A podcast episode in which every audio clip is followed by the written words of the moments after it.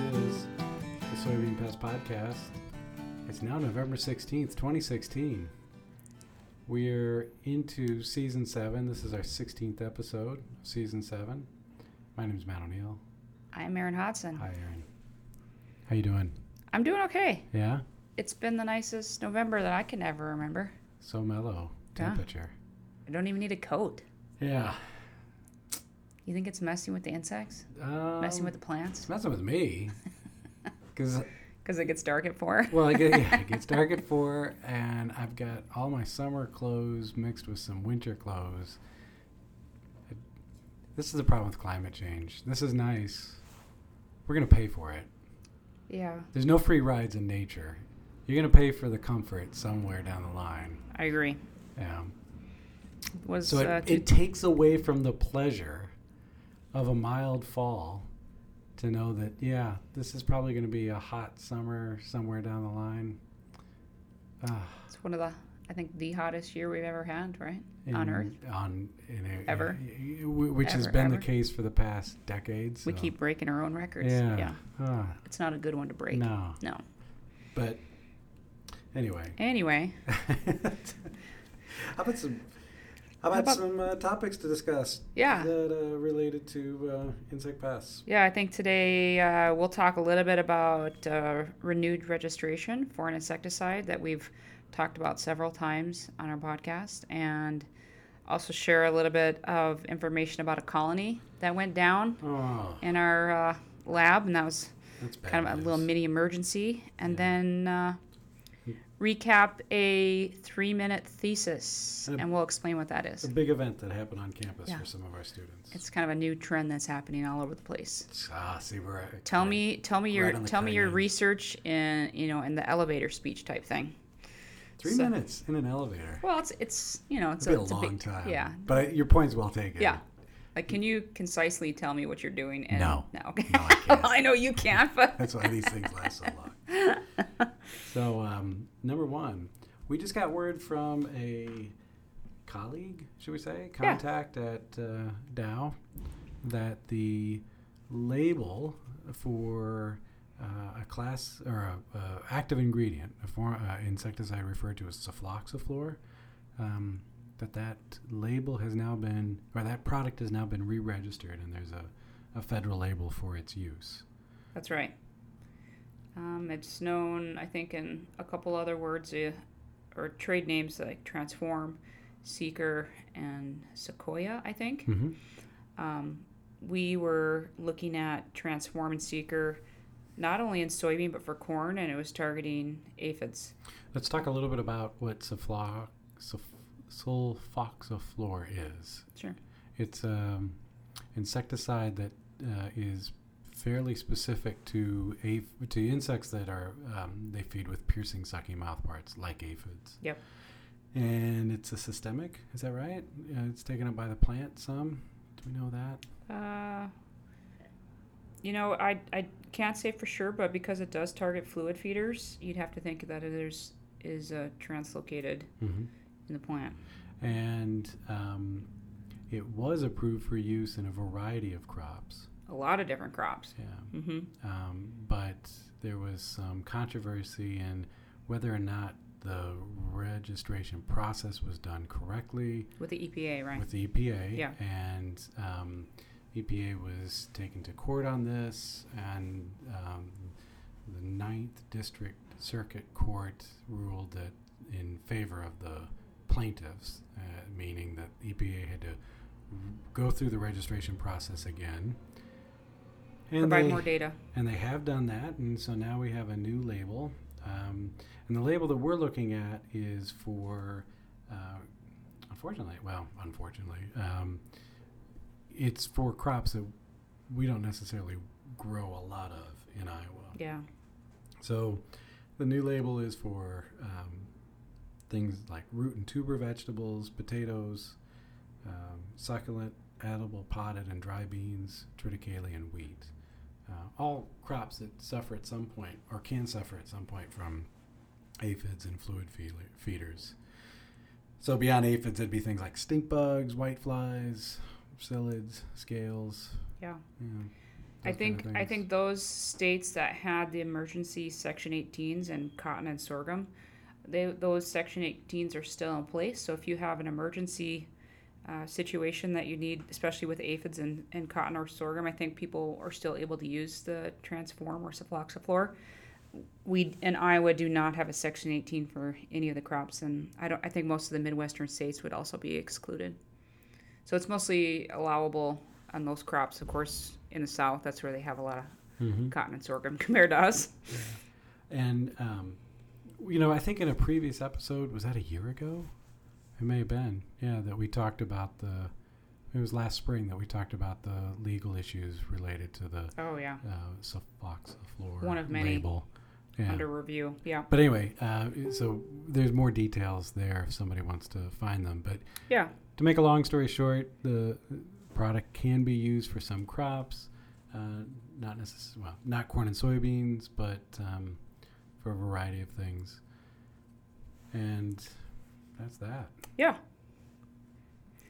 Um, more news to come. That that's kind of an evolving issue uh, with not only sulfoxaflor, but as registrations come online or get canceled, that's Mhm. something we'll try to keep you guys up to date on. Yeah, and I guess one of the things that's kind of interesting about active ingredients like sulfoxaflor is that um, it is very specific to the pests and, has limited or reduced impact on other insects, especially the natural enemies that would feed on them. So, and and presumably pollinators as well, which was part of the reason why the original registration was in dispute. Yep.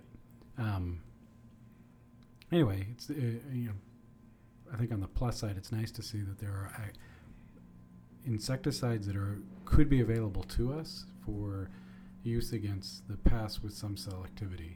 Yeah, Yeah. that's really exciting. There, there are not a lot of options when it comes to field crops uh, in Iowa for corn and soybean. There's, there's very few modes of action to pick from. So to have something that is unique and fairly selective is really exciting. And that was me kicking the desk, not out of excitement, but just because my I have an odd so arrangement long. in here. Yeah. All right, so that's item number one. Yeah. Should we move on? I think so. Item number two. This is kind of a little inside sad story for us. Yeah. You, you, you may not know, and you and you probably don't know But that you're about to know. we You're we maintain know. a couple different uh, soybean aphid biotypes here and not only our building but actually spread throughout a couple different buildings and, in colony. So we have growth chambers where we just have I think four different biotypes. Is that right, Matt? At least. At least four different and biotypes. don't you have a colony yeah, we have. separate from that that is uh, you're investigating whether they're the aphids are resistant to insecticide? Yeah, yeah. So we have many colonies and at least at least four different biotypes, and the biotypes are a reflection of uh, host plant resistance on whether they're viru- virulent or avirulent. So whether they can persist or not on different Yeah. host plant resistant genes. And So I think same we've talked about it species. before. Same species, but subpopulations that respond differently to traits in Yeah. the plant. Now, these aren't uh, genetically modified traits. These are traits that are naturally occurring in the germplasm. And They don't Yeah. look different. They don't really. I mean, they you wouldn't be able to tell just by looking what kind of biotype they are. So we we keep these separated because it'd be very easy to mix them up. And so these grow chambers are kind of under high high pressure situations where it's hot. Um, they need a, a constant care to make sure that the plants are healthy, so that the aphids are healthy. And we've had great help by our graduate students, Shelby Pritchard, and uh, before her, Adam Varenhorst, and Eric Clifton. who have maintained those colonies. It's a lot of work. Yeah. And unfortunately, sometimes things go wrong, and not any fault of the students. So we had a compressor fail Yeah. on one of them, Yeah. and that what roasted. It kind of just cooked them all, and couldn't- they instead of green like we'd like to see, they were kind of like black, or dark, dark red or black. So yeah, they basically got cooked inside those growth chambers, and unfortunately, over a weekend, you know, it's sometimes hard to keep up, and so last week over the weekend, um, unfortunately, a compressor went out and cooked the colony, and I. I don't know if there's too many places, maybe three or four places in the United States where they have all four biotypes maintained. And so we're, we're fairly unique. And um, we're going to try and get that back up and running again just Yeah. as soon as we're confident that growth chamber will be okay. Maybe if our listener has a colony that they could give us a little Biotype two, yeah. Yeah, and and uh, isn't that always the way? Like with- with the warranties, we had a two year warranty. Oh, yeah. Grow chamber just over two years.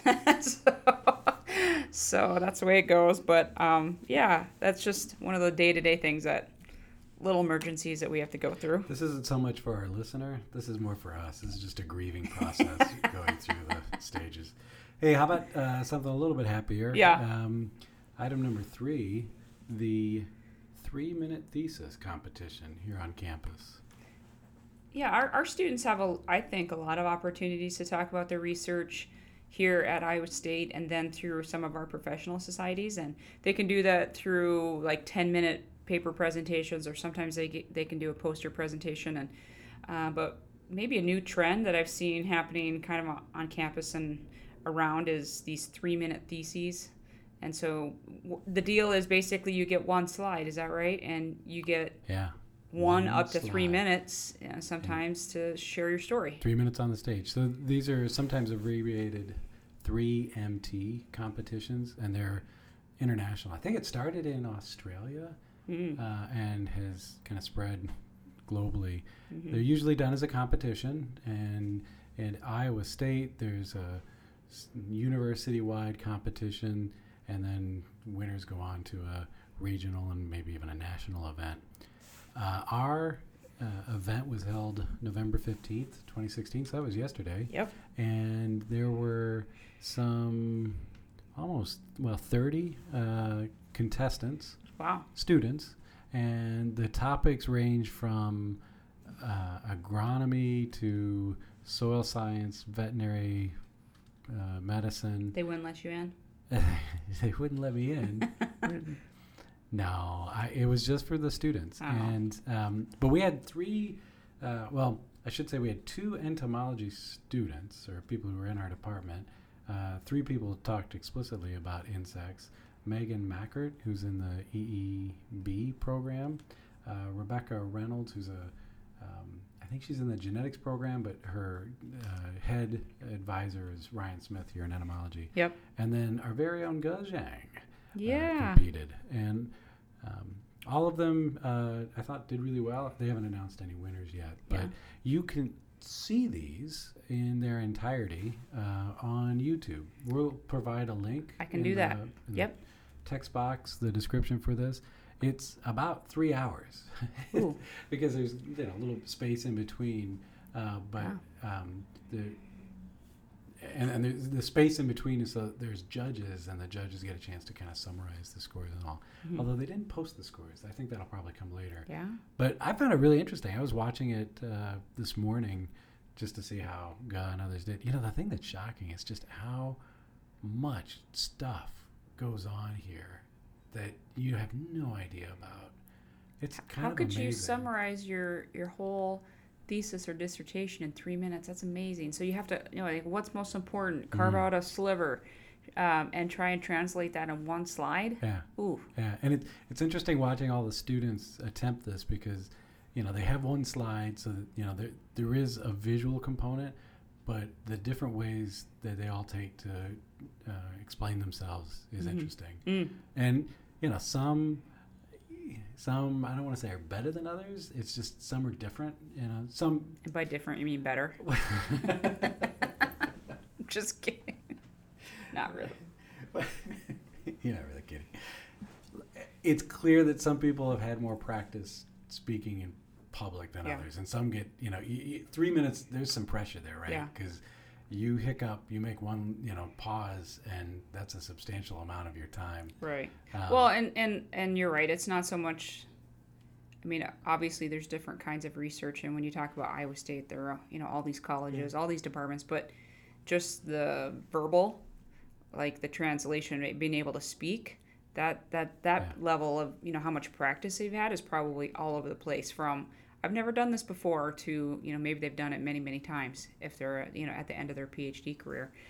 So yeah, I'll take a look. yeah, maybe others will as well. Hope so. And again, a lot of lot of diversity in topics uh, from wind energy to Mm. conservation to best approaches for communication, which was kind of Mm. interesting given the Mhm. setting. Yeah. Um, To bees. yeah, yeah, to bees, to some of our bee work. Mhm. So, anyway, that that how we doing on time? That's pretty good. We're uh, doing great on time. Um, I have a few other things that maybe I could bring up as far as kind of what's coming up uh, in the future, maybe some upcoming events. Okay. Um, this week, I'm working on final touches for the Yellow Book, and that's a publication that I put out every winter. It summarizes our insecticide efficacy evaluation. This year, we had two locations. One of them, in particular, had really high aphid numbers, and so.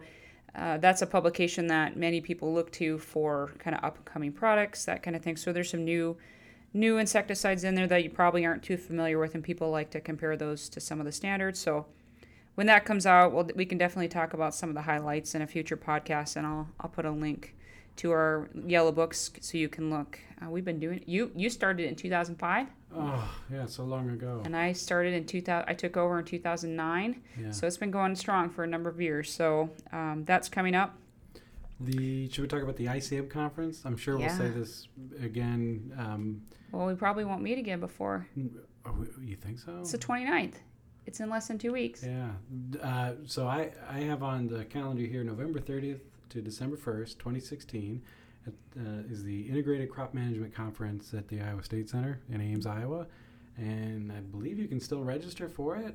Registration's open right now, and you can pick your own courses. And this is not something that's typical. Usually, there's kind of an agenda that you follow, but here you go to the classes that you're most interested in. This year, we've never had more op- uh, uh, options. Yeah. So there, I think there are uh, over 45 different kinds of talks. And so if you need uh, like soil and water credits for your CCA or CEUs, this is a good chance to get a wide variety of different kinds of credits.